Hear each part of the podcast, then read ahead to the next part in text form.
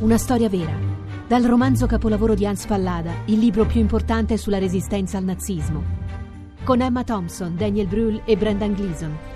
Lettere da Berlino, dal 13 ottobre al cinema.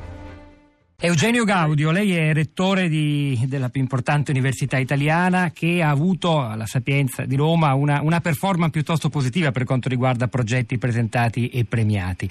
E ci dà innanzitutto la, la, sua opinione su questo dato più generale, perché davvero così pochi, soltanto il 4% di progetti finanziati e finanziati nel modo, eh, certo magari questo è un caso specifico che ci ha appena raccontato il professor Sernesi, eh, induce a pensare che davvero il titolo della stampa di oggi oggi l'Italia boccia i ricercatori sia piuttosto azzeccato o no?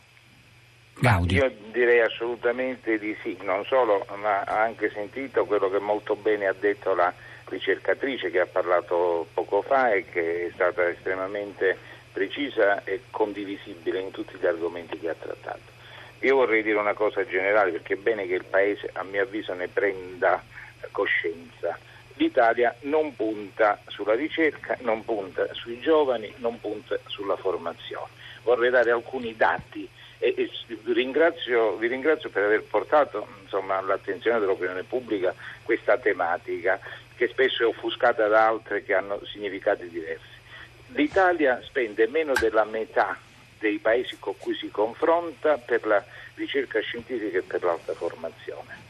L'Italia ha un terzo per milione di abitanti di ricercatori rispetto ai paesi con cui si confronta, Francia, Spagna, Germania, eh, Inghilterra, eh, tanto per rimanere in Europa.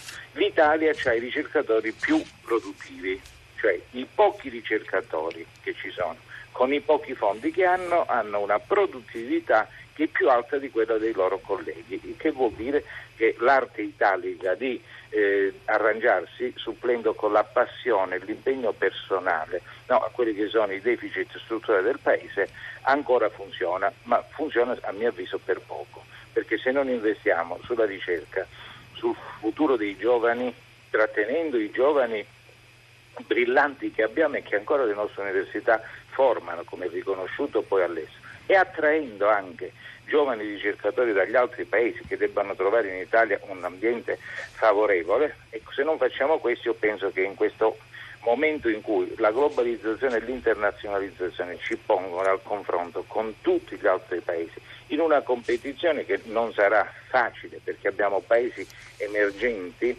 basti pensare Cina ed India, che sono saranno oltre un miliardo di persone ciascuno, l'India è in crescita eh, esponenziale, che stanno puntando molto sul, sul diciamo, impegno tecnologico e di ricerca. C'è un distretto a Bangalore in India, che è la Silicon Valley oggi del, dell'Asia, se, se l'Italia continua a non volersi occupare del futuro dei propri giovani brillanti e di investire in ricerca e formazione è destinata a scivolare verso la sponda sud del Mediterraneo. Questo è quello che penso e che diciamo anche in tante sedi ufficiali e non. Io non, non voglio parlare del singolo ministero, è proprio un obiettivo del Paese, quello di avere un maggior impegno, di aumentare l'attrattività dell'Italia per ricerca e alta formazione. Non possiamo ignorare il fatto che la telefonata del nostro ascoltatore questa mattina citasse anche un caso molto specifico di finanziamento alla ricerca. Mi riferisco a Human Technopol, questa realtà che dovrebbe nascere nella zona dell'area, dell'area Expo verso la quale eh, dovrebbero convergere molti soldi pubblici, secondo il ricercatore, in qualche modo forse sottratti da quell'esiguo bacino di risorse che potrebbero andare invece a finanziare più che 300 PRIN. Beh, la sua opinione, Gaudio, Rettore? No, sì, la, mia, la, mia, opinione coincide un po' con quella della conferenza dei rettori che ha, ha posto questa criticità, eh, si è interrogata.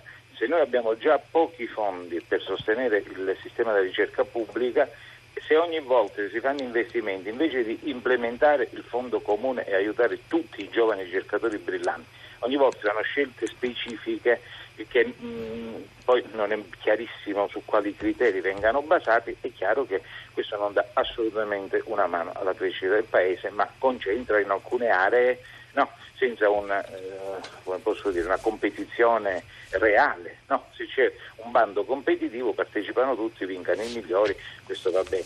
Noi pensiamo invece che bisogna aiutare a livello generale il sistema della ricerca in Italia, delle università che sono la sede primaria della ricerca e dei grandi enti di ricerca che già abbiamo, altrimenti disperdere in tanti, in tanti rivoli vuol dire non creare mai quella massa critica e non aiutare la crescita complessiva del Paese.